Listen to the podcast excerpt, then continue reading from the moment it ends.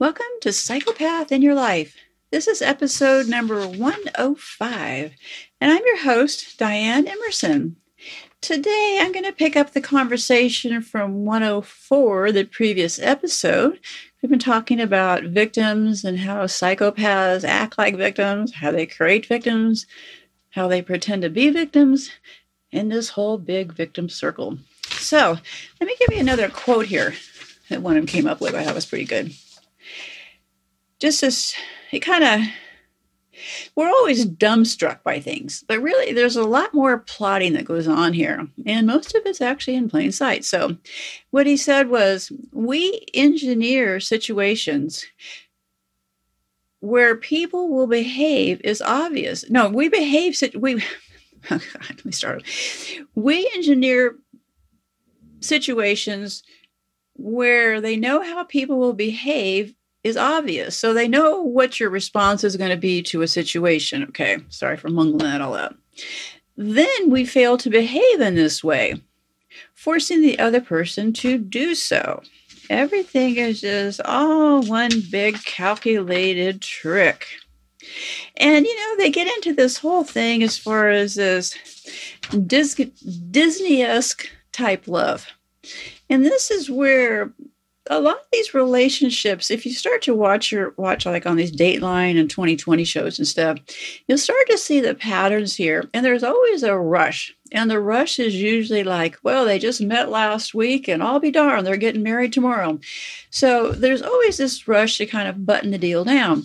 And part of the reason for that is because it depends on how well that psychopath can keep their mask on. And that has to do with you know how how they were raised sophistication education all those elements. So the trick with them is keeping that mask on because um, if a victim saw that evil they certainly wouldn't become a victim. So they have this idea that um, they blame the victim and they say that if they weren't so out there with their, their ideas of what relationships should be and then they said that they should um, it, and then it gets intruded on and replaced with something even remotely realistic. And by now, they'll you'll most likely find that you'll be attracting the person that you wish you hadn't.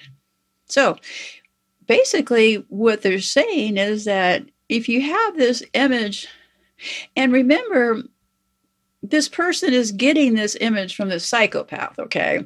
Because a psychopath, in most of these relationships, you'll hear some key words he or she is my soulmate. And people are completely convinced of this stuff in a very short window of time. So, anyway, so what they're saying is you're going to wish you hadn't if you didn't pay attention to some of this stuff. So, words of wisdoms. So, what I'd like to say is that they also he he, he also had this interesting theory which I found, and why they're talking about this idealizations is because the initial part of the early part of the relationships is to get people to idolize the person.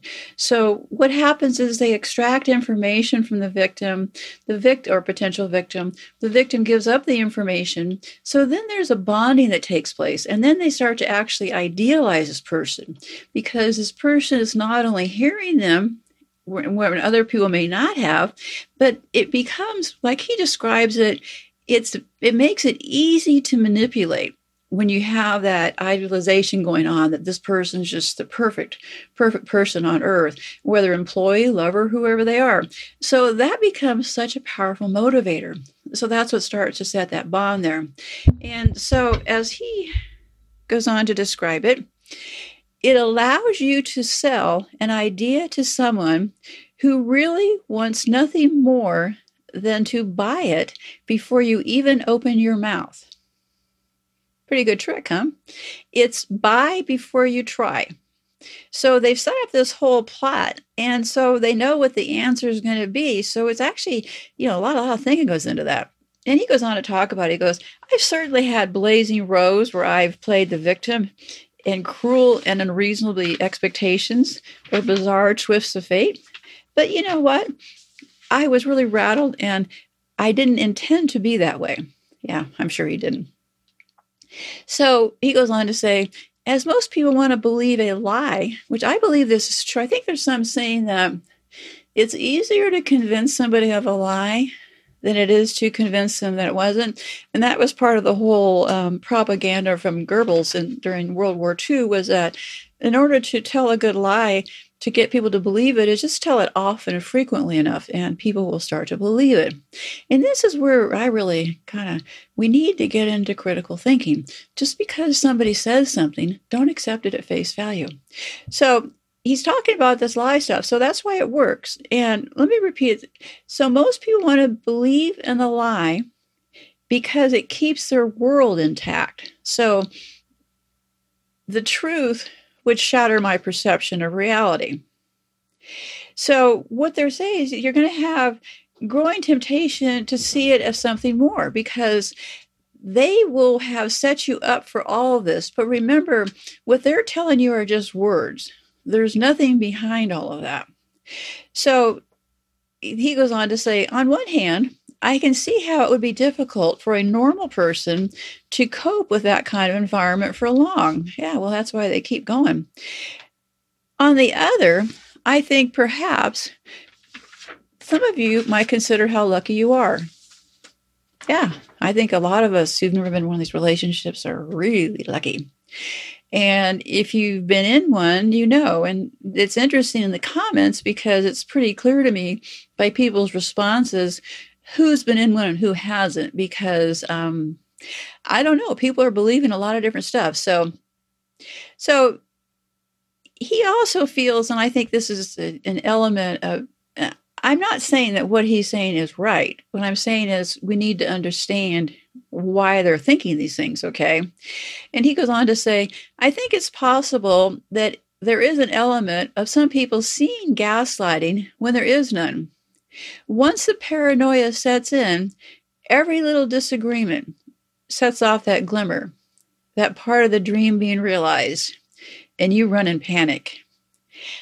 And he gets in, this is interesting because he gets in, I'll close with this. He gets into the complaining part because um, he, he, it's, it's more detail than you probably want to know right now, but um, we got into this little row. I, I don't even, I, I, didn't publish the whole fight, but um, it wasn't really a fight, but it was a rather challenging back and forth because he was trying to complain about what a victim he was and how I was born this way and what a leg up I had on society and what a horrible thing it was to him. So, yeah, he really went into the, um, he thinks that I was at an advantage.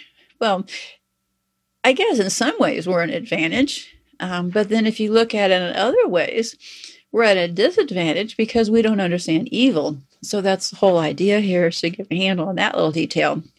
So what, what, he's, what he went on to say was, I didn't have anyone to explain this to me.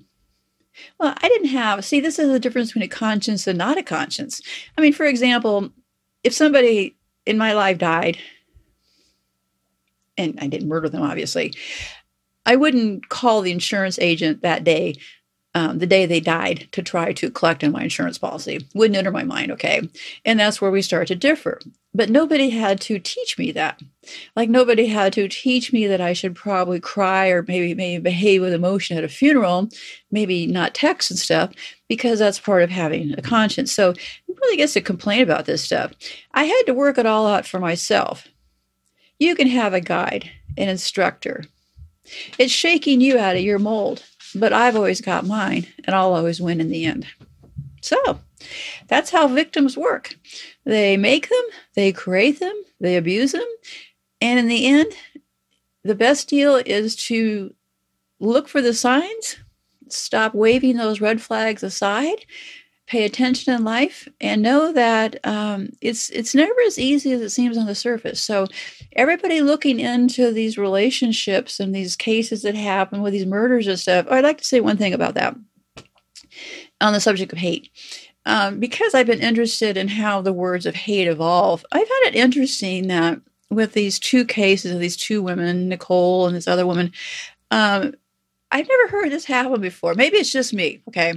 But I, you know, when I go to the YouTube channel thing, I have to, you know, it shows the videos and stuff there, and I might pop in and listen to one for a couple seconds, but I see these titles, and it's amazing to me. It's like the two most hated women in the world.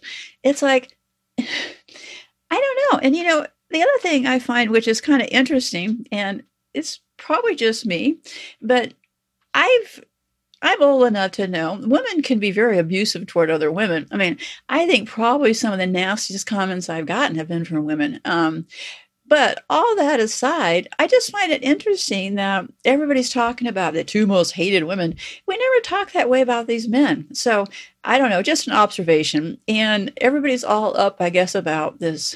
I don't know, something's going on on Thursday. But, you know, have you considered that maybe it's the FBI profilers going out there to talk to this guy? They're maybe not going out to, you know, make any changes in the case. So things aren't always what they seem to be on the surface. So, with that said, I will look forward to chatting with you next week. So, goodbye for now. Be safe out there.